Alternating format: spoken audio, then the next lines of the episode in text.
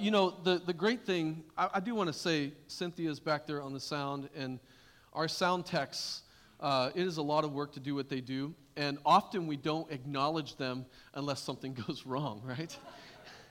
Because when everything goes right, you don't notice that they're back there, right? Because they do their job so well, and so we are so thankful for them, and there's a lot of work because they have to come to practice. There's a lot of things, a lot of moving parts to make this happen, and so... Well, if you have your Bibles with you, turn with me to 2 Corinthians chapter 2. And before I read that text in 2 Corinthians chapter 2, I just want to mention, just remind us of a couple things. And as I've been going through, preaching this summer, I've been going through the book of 2 Corinthians, and we're just going to scratch the surface, and then the summer's going to be over, so we're not going to get all the way through it. But we're just going to do some key passages. And so... just a couple reminders. So the Corinthian church, Corinth itself actually, if you remember a month ago or so, I mentioned that Corinth was like, it's like a modern sort of boom town. Like it is a place that was booming with life. It had ports on each side of it, and it was a commerce center and was really on the rise. And so everyone who wanted to make it big, make a name for themselves, get rich, do really well, they moved to Corinth at that time. Like it was the place. So I connected it with sort of the Western expansion, when the Western expansion happened in the United States, the big cities like Chicago, and maybe we could throw Denver in there, and certainly San Francisco and LA and even Seattle and Portland, and these big port cities that were major centers of commerce. People were flocking to these places for the reason of getting rich, getting a name for themselves, but also because the nightlife was really good. Let's just be honest. Like, it was a party place. There was a lot happening. There was tons of entertainment. They had a huge amphitheater that was very famous in Corinth, and it was just teeming with life. And so it was in that kind of culture, sort of the self-made, self-centered kind of person there that Paul brings the gospel to them. And not without some trials. But Paul brings the gospel to Corinth, and he shares the gospel with them, and they come to Christ, and that's how the Corinthian church came up. And so, as we know, however, this church that Paul sacrificed much to plant and to start, this church was now sort of turning against him.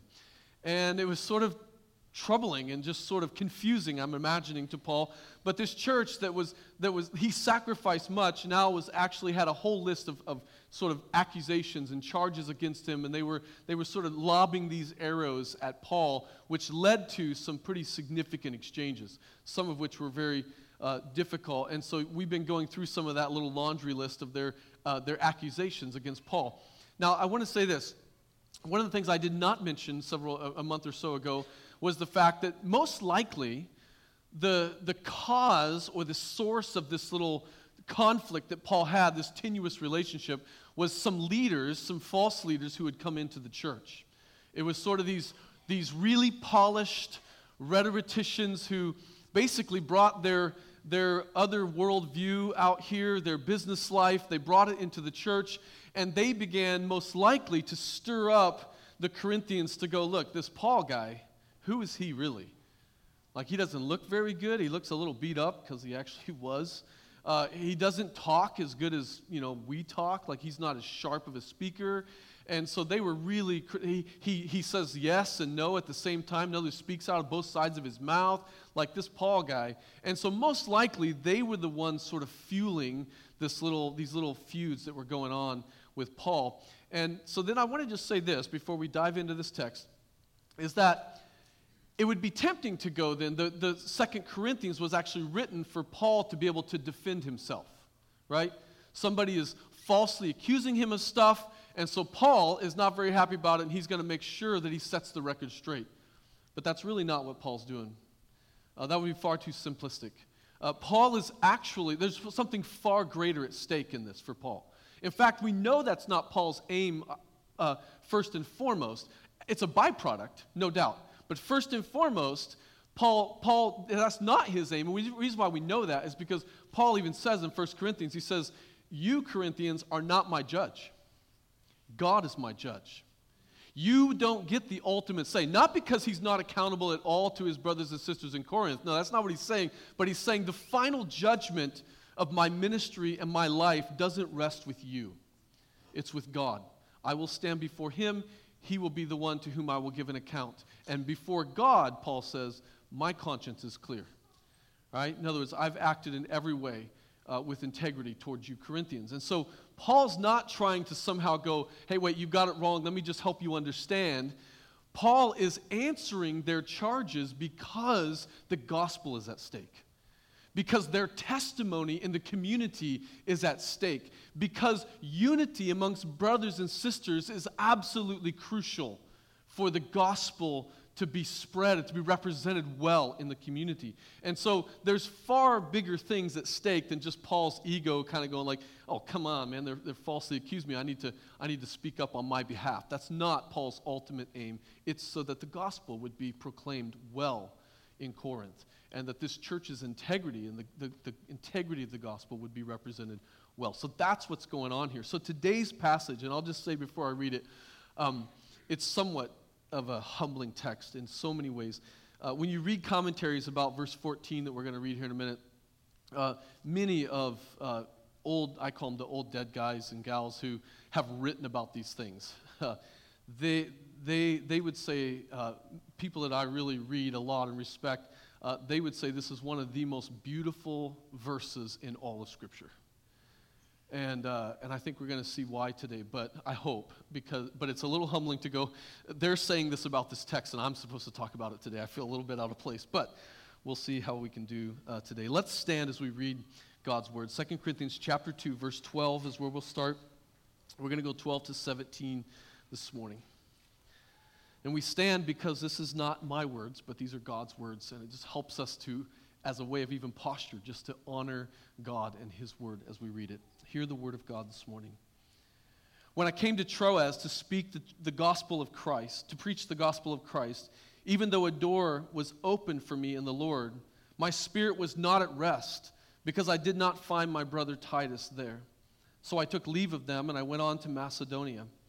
But thanks be to God, who in Christ always leads us in triumphal procession and through us spreads the fragrance of the knowledge of him everywhere. For we are the aroma of Christ to God among those who are being saved and among those who are perishing. To one, the fragrance from death, to the other, the fragrance from life to life. Who is sufficient for these things? For we are not like so many peddlers of God's word, but as men of sincerity, as commissioned by God in the sight of God, we speak in Christ. Let's pray. Father, we need your strength today. We need your spirit to help me in speaking and us in listening together to your word, to grow, to be strengthened, to be challenged, to be encouraged, to gain a picture of what this life of discipleship looks like and is like. To gain a picture of what it means to truly represent you in this world that desperately, desperately needs you. And Lord, we need you to show us all the more every time we come to this letter that it really is in weakness, our weakness, that you are strong. And so God, would you teach us today and instruct your church that we might be encouraged, that we might be strengthened, that we might be faithful witnesses to you in this world. And we pray in Jesus' name. And all God's people said, amen. You can be seated.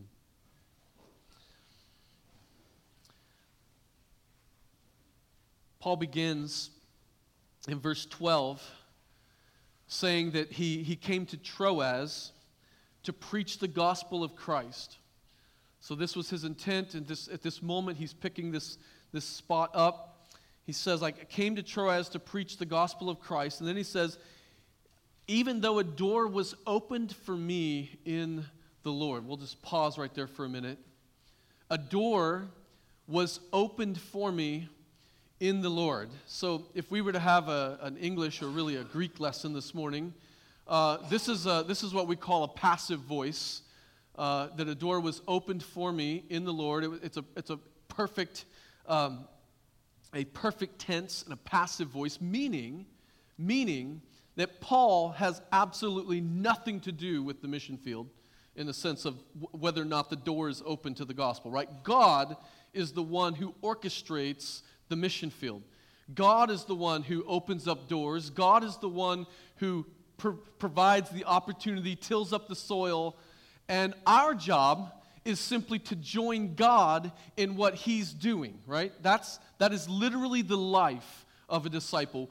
We are not the ones who figure it all out. We're not the ones who open doors. We are simply the ones who discern where God is at work, and we join him there. He's the one that does the work. And this is what Paul's saying. He says, God had opened up a door for me in Troas, meaning that fruitful ministry was happening there because God was already at work there, right? So fruitful things were happening. Paul and his companions, they joined God there, and I'm assuming that there is people giving their lives to Jesus as a result of the teaching of the gospel and the sharing of the gospel throughout the streets of Troas. This is what's happening. And so it makes it interesting that Paul would say, even though God had opened up the door for the gospel in Troas, even though he says something interesting here. He says, got to get to the right spot. My eyes, see, I need my glasses, my wife would say. He says, my spirit was not at rest because I did not find my brother Titus there. So fruitful gospel ministry is happening, but Paul is troubled. Paul's spirit is not at rest, meaning he is anxious, he is burdened, he is wrestling. And I want us to just pause there for a minute because we do have a tendency sometimes to read these characters, about these characters in Scripture, and to put them way up here and us down here, as if these are not real human beings who have real bouts of faithlessness and real struggles with trusting God and real wrestlings with the things that are going on. Paul was a human being. He was a man, just like any of us, and he was struggling. So God had opened up this huge door for ministry, but Paul, in one sense, because of his troubled spirit, just couldn't even join God in it. Isn't that crazy? That's a serious thing for us to see. And he says the reason why is because he didn't find Titus there. He expected Titus to be there. Why does that matter? Because Paul was expecting Titus to come back from Corinth, where he had this tenuous relationship going on. He's trying to repair things and repair and restore and reconcile this relationship with the Corinthians. And Titus was in Corinth, and he was supposed to bring back word to Paul of how things are going there. And all Paul has on his mind while he's in a mission field in which God has opened up the doors wide is his burden for the Corinthian church, and his anxiety over whether or not they're doing well or not doing well, right? So I call it Paul's pastoral anxiety. It's just what it is, right? He's anxious, and he is burdened, and he's weighed down by this. And I want you to see in this passage, I think we can learn something in this passage. And he actually leaves the mission field, by the way. He took leave of them. Now I'm assuming that means he left his companions there. It's not as though they just abandoned ship. But Paul did. He left, and he went to Macedonia to go find Titus. In fact, I wonder, this is just speculation, but I think it's a good speculation, if there could be one.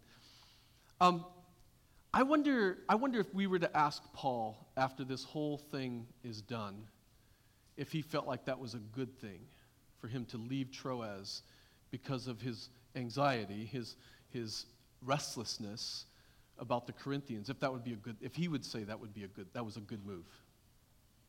I just have a feeling he wouldn't say that. I have a feeling he would say, no, that maybe wasn't the best move. But that's where he was at. That was the reality of where he was at. He was burdened to the point where he couldn't focus on the mission field, and he took leave to go find Titus, right? It's just the reality of it. I think what we see here is that this is why I think Paul talks in many of his letters about the fact that as Christians we need to fight hard for unity, right? We need to fight hard to be unified. And when I say unity, I don't mean uniformity, that we all think the same way about every single thing. But we just read the Apostles' Creed, right? And the Apostles' Creed is way back in the days, they put such a thing together to be a succinct and clear, concise summary of the Christian faith, of what it means to be a Christian, that these are the essential things, that if we don't agree upon those things, then we actually aren't brothers and sisters, right? But those are the things that really matter. It's not those things plus a whole host of other things, right? We don't add on to those things. Those are the things that are crucial. And obviously, those things have bigger doctrinal things behind them and much more. But Paul is constantly saying we need to fight hard. We need to work earnestly for the unity of the faith, because it's absolutely crucial. Because when we are not in unity, it actually disrupts the mission, right? That's the reality. Like, there's things at stake in our unity. When we are not together in the things that matter, it actually affects the mission of the church. And I think this is something we can see in Paul's life, that conflict he had with Corinth was distracting him to where he actually left an open door, which doesn't sound like Paul, right? He planted a third of the churches in the wrote a third of the books in the New Testament and planted most of the churches. It doesn't sound like him, but that's how difficult this conflict was to him. So he goes to Macedonia. In fact, if you just turn with me for a moment over to chapter 7 and verse 5, Paul says this. He says, "For even when we came into Macedonia," listen to this, "our bodies had no rest, but we were afflicted at every turn, fighting without," so there was outside pressures, "and fear within." So Paul has fear within. And then verse 6, "But God," I love this, especially in light of our message on comfort, "but God who comforts the downcast, comforted us by the coming of Titus." God sees, he went to Macedonia and he found Titus. And Paul sees this as the comfort of God. God knew. See, God loves us, right? God is not sitting here going, "Come on, Paul, pick up the pace here, buddy. What are you leaving Troas for? I opened the door." God's not chastising him for this. God provides comfort that he knew Paul needed. He sends Titus. And Paul sees this as the comfort of God, who comforts the downcast. And then he says, "And not only by his coming, but also by the comfort with which he was comforted by you, as he told us of your longing." This is their longing for Paul. "Of your mourning," that is their grieving as well, this disunity, which is so encouraging, "and your zeal for me, so that I rejoice still the more." So this is the news Paul's waiting for, right? And God provides it at the right time. At the right time. God provides it through the coming of Titus. He doesn't seem to chastise Paul for struggling in his faith to trust God with the details of Corinth. No, God sends comfort, and the comfort just happens to be Titus. So we come back to our text, and we see this significant reality of conflict and disunity and how it disrupts the mission field. But now, Paul's going to now turn. Even in light of this, before chapter 7, Paul's now going to turn, and Paul's going to say, he's going to give this incredible picture of the Christian life. He's going to turn and give thanks to God, and he's going to basically give us two pictures here. And so in doing so, look at verse 12, or look at verse 14, I mean.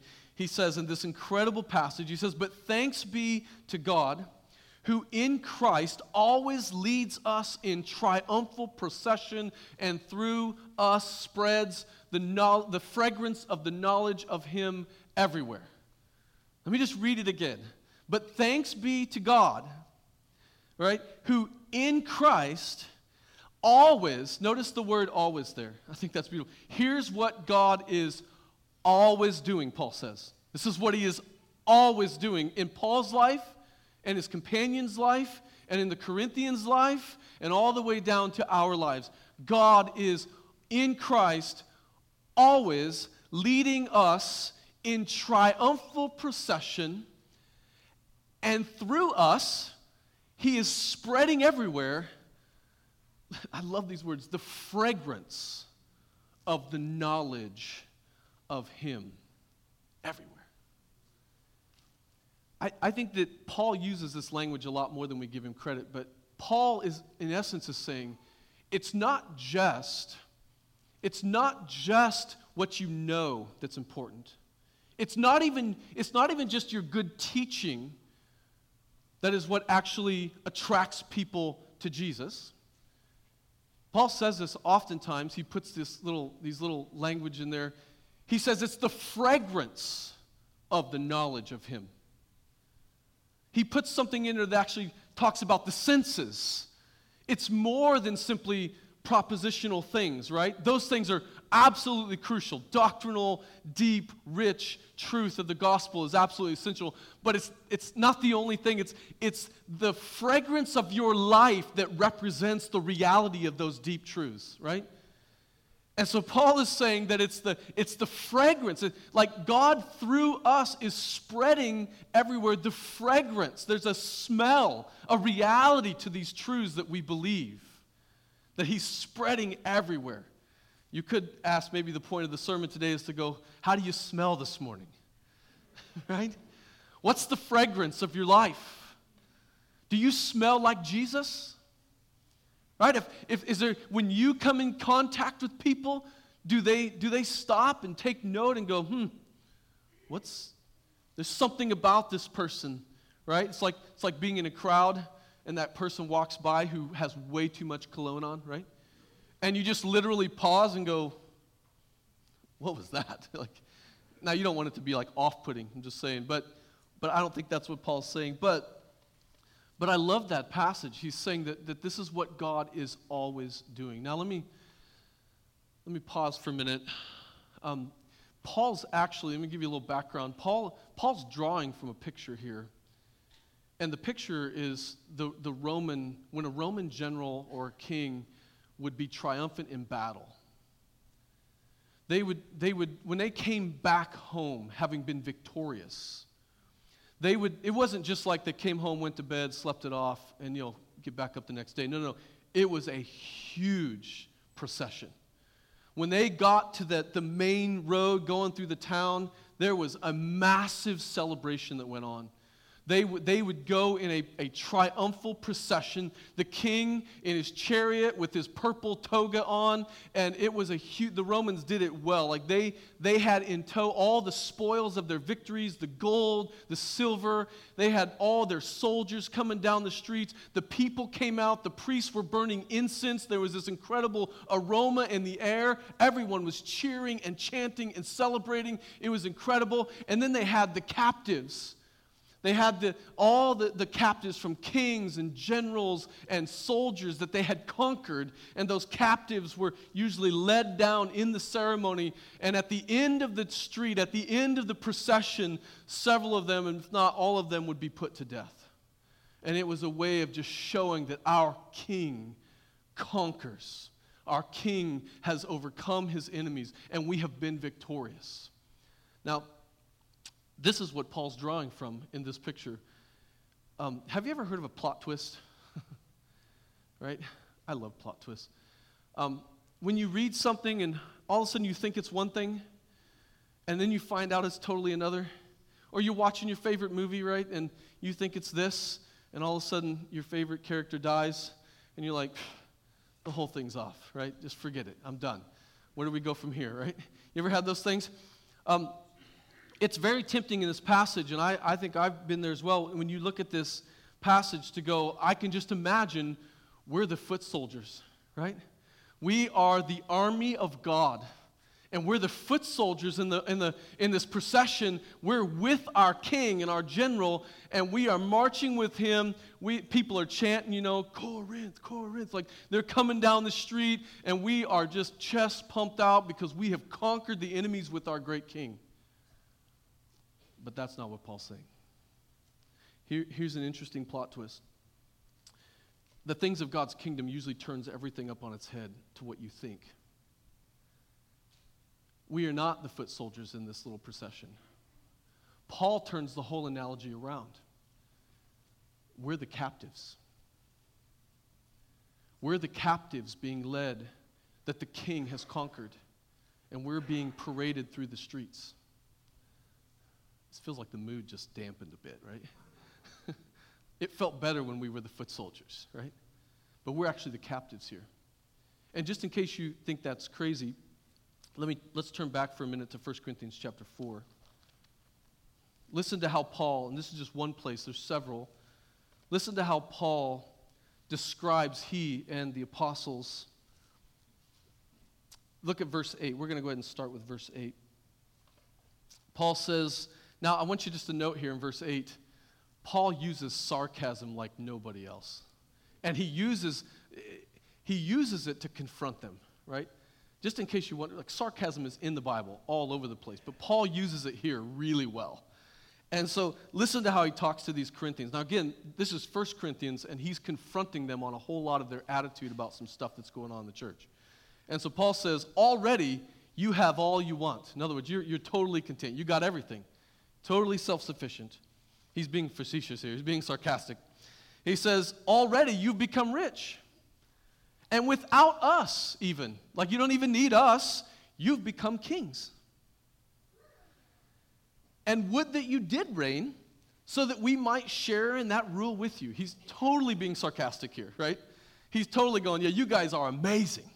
You're right. Even without, you don't need us. You got it all figured out. You know, you've had this conversation with your kids in your home before, right? Right? All of 10, 12 years of experience. I'm just sorry, kids, but you know, sharing with mom and dad, what's up, right? And you're kind of like, yeah, you're right. You got this all figured out, you know, go for it, right? That's what Paul's doing here. But listen to how he describes himself. Now, I want you to note why this is such a crucial picture that Paul wants to give them. By the way, there are pictures in the Bible of us being soldiers, right? It's not as though that doesn't exist as well.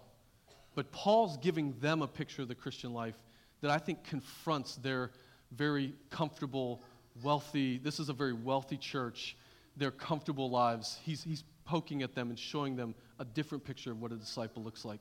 Listen to what he says. Because in other words, he's comparing as well. He's saying, you guys have become rich, you're kings, but here's who we as apostles, here's who we are in Christ. For I think that God has exhibited, or in other words, put us on display.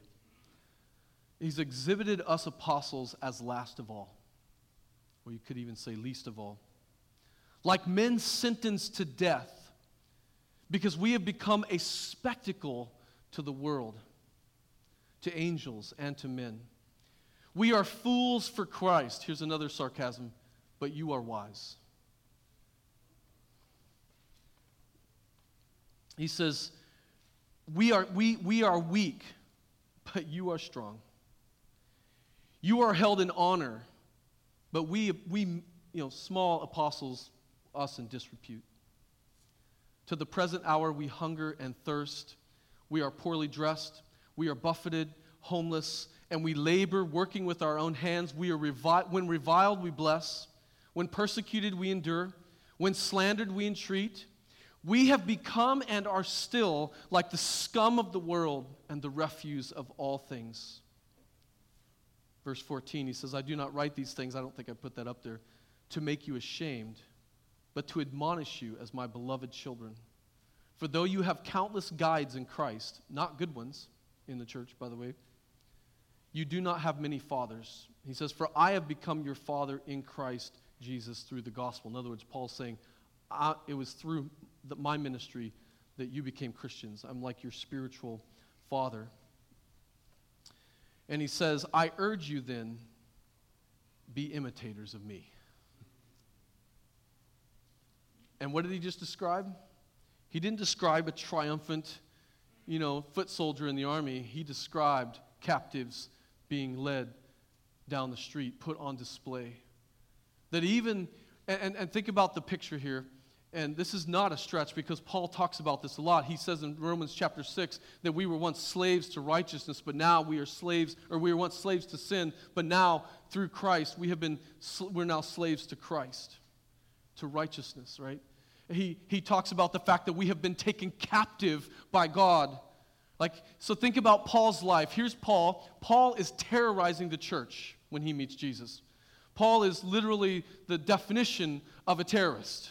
He is it is through Paul. He's going about through the countryside at the behest of the chief priests and teachers of the law to go to these little Christian groups and sects and to get them thrown into jail, to get them killed, and to persecute them. That's what Paul's doing. And he's on the Damascus Road, having been given his marching orders. He's going on the Damascus Road to go do much of the same. And he meets Jesus, or Jesus meets him. And Jesus conquers the hardness and sinfulness of his heart. And Paul submits himself to Christ. That's the picture we have here. That God in Christ overcomes our sinful, hard hearts, and we are then taken captive from being captive to our sin. We are now taken captive by Christ to do the will of God in our lives. And it is a glorious thing. Paul never looks back. It is a beautiful thing. And so this is sort of the picture that we get. And not only that, you think about the dying at the end of the parade. I know that sounds really great, right? But the reality is we are continually, daily dying to ourselves, right? This is what we do. We are continually, daily dying to ourselves and our sinfulness and our selfishness, right, in order to live for Christ.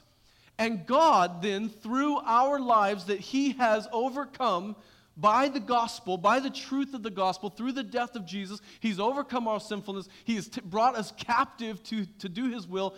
Christ, or God now in Christ, is parading us through the world as the fragrance of the knowledge of him. Isn't that incredible? Like, that's the picture we have here.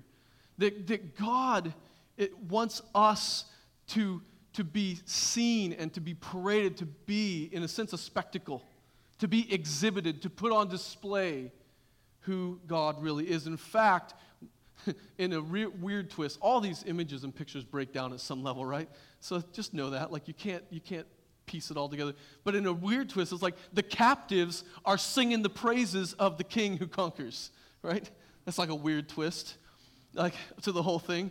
But that's the reality. Like, they're going, this is the best king ever.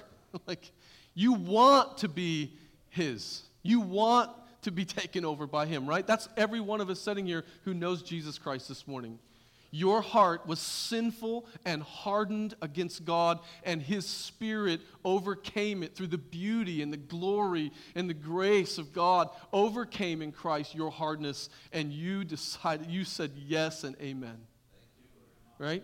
And now God is just simply parading you through the world that you would just put off the odor of Jesus everywhere you go. And this is the follow-up of what he says in the next part here. He says in 2 Corinthians in chapter 15, or verses 15 and 16, if I can get back here, verses 15 and 16, he says this. The second picture here is this picture of the aroma. He says, for we are the aroma of Christ. Notice this. It's the aroma of Christ to God. It's first and foremost to God. Think about the picture of this in the Old Testament, right? You remember the sweet-smelling aroma of the sacrifices that were made to God?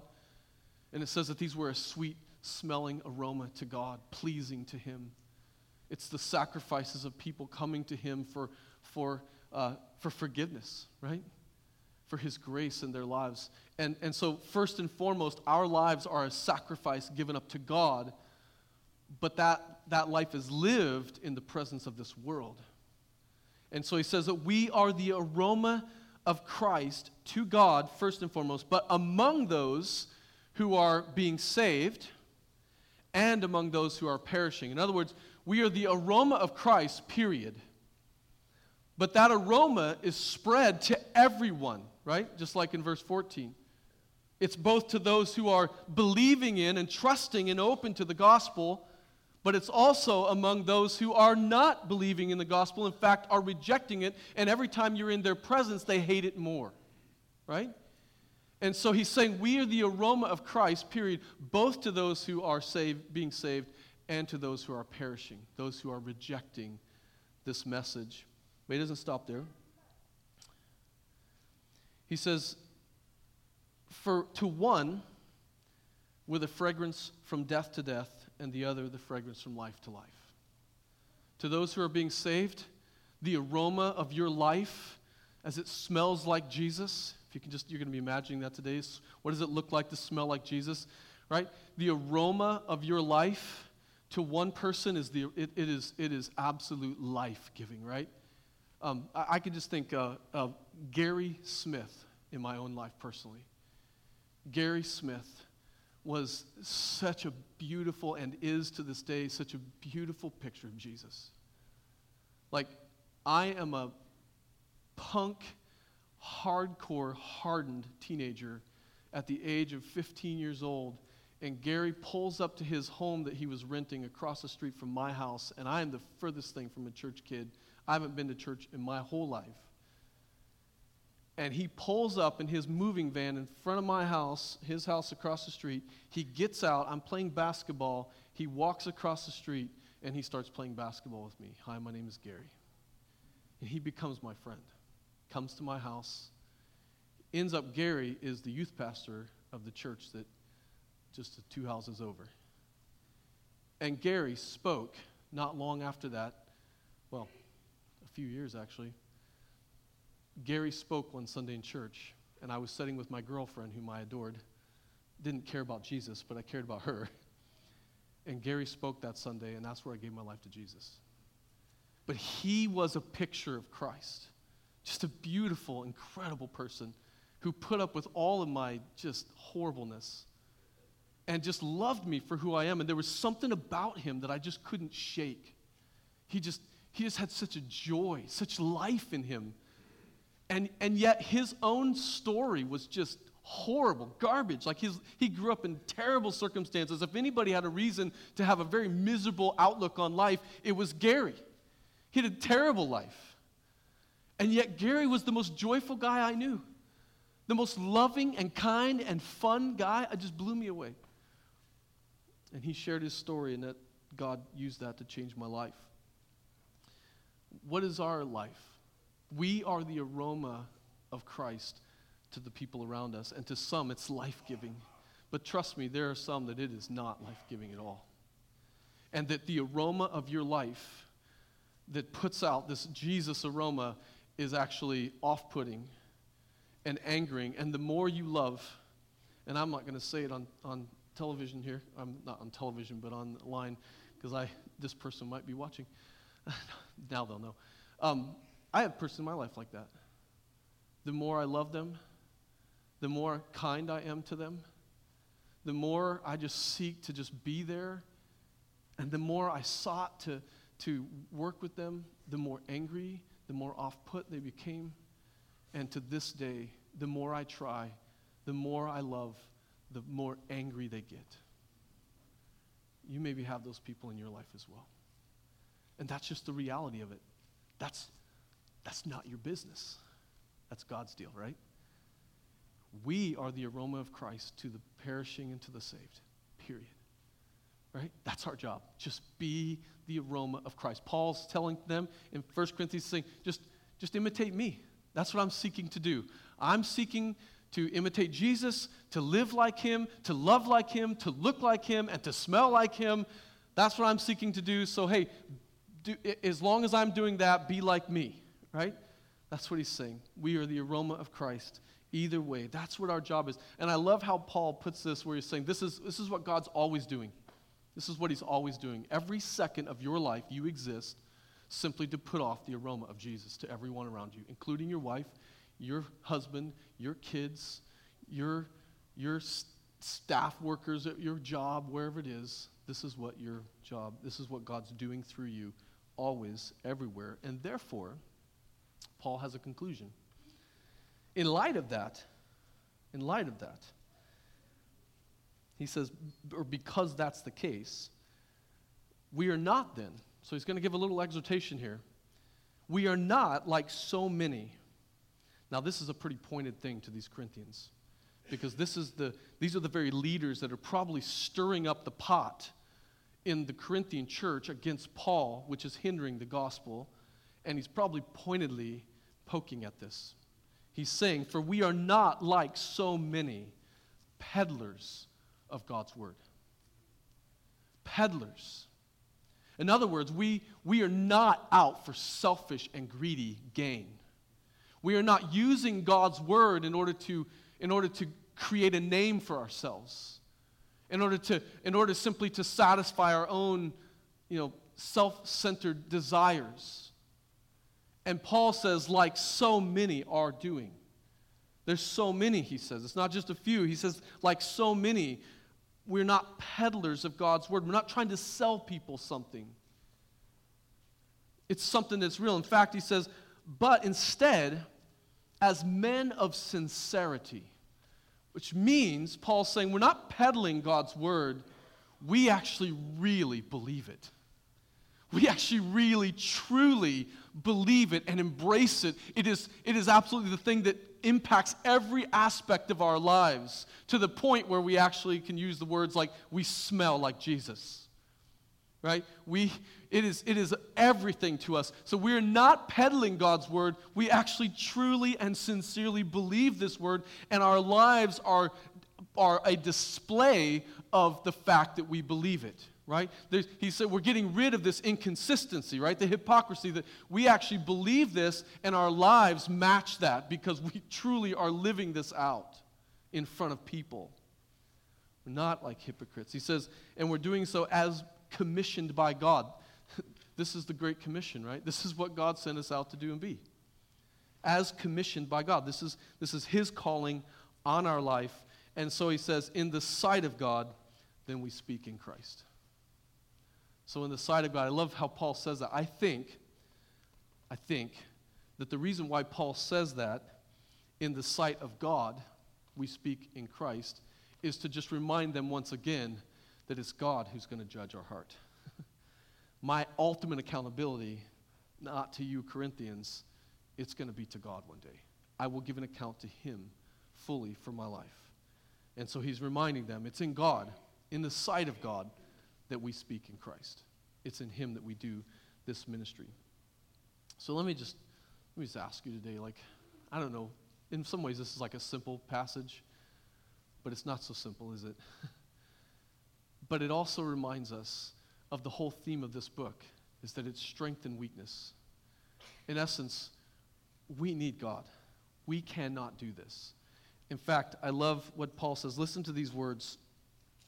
Go down to chapter 3 for just a moment. Actually go up at the end of verse 16. This is why Paul says, who is sufficient for these things? Who's sufficient? This is a rhetorical question by Paul. Like, who can do this? In other words, think about the weight of this. He's not just saying, like, who can live the Christian life and who can be a good witness for Jesus. No, your life has consequences. The fragrance of your life is actually leading people to Jesus or pushing them away. Like, there are serious eternal consequences to our lives. And so that's why he's going, like, in light of what God is actually doing through us that we're sometimes completely oblivious to, right? Like, in light of the seriousness of what God is actually doing, He's spreading everywhere the fragrance of the knowledge of Him through our lives. Paul says, who's actually sufficient for these things? I love that because Paul is the one saying it too. He said, none of us are sufficient for that. And then look what Paul says, though. Paul comes back in chapter 3, and he's not arguing about this. He says in verse 4, such is the confidence that we have through Christ toward God.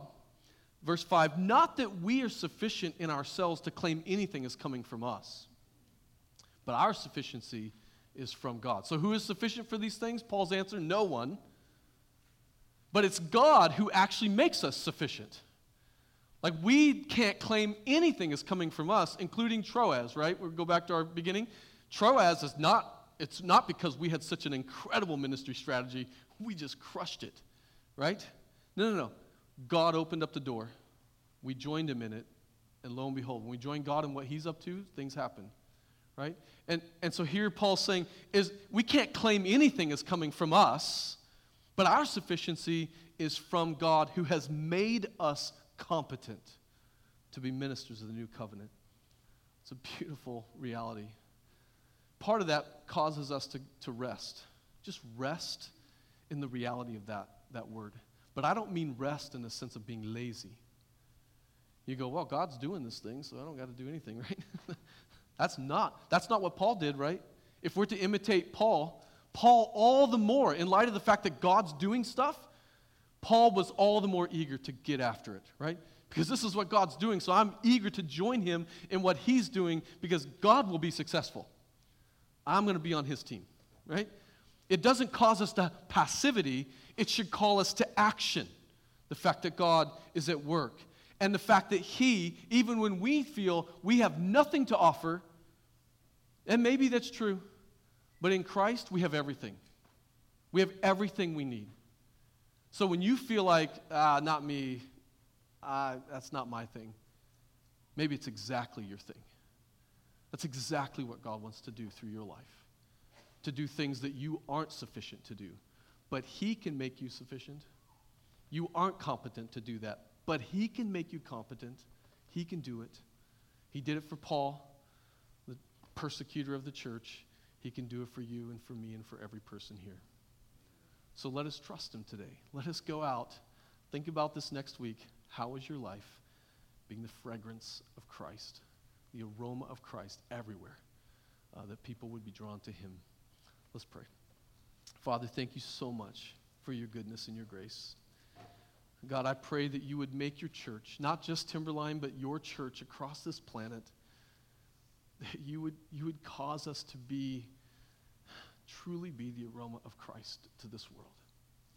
That we would look like, live like, talk like, smell like Jesus to our neighbors and to our friends, to our families, to our coworkers, and to the stranger at the grocery store, in the gas station, and on the street corner, on the airplane. Lord, may we truly do through you what we cannot do ourselves. And so, Lord, make us competent to be ministers of this new covenant. And we know that you will, because your word says this is what you are doing in our lives always. This is what you're doing. And so cause us to trust you all the more for it. In Jesus' name, amen. I think one of the great pictures of the Christian life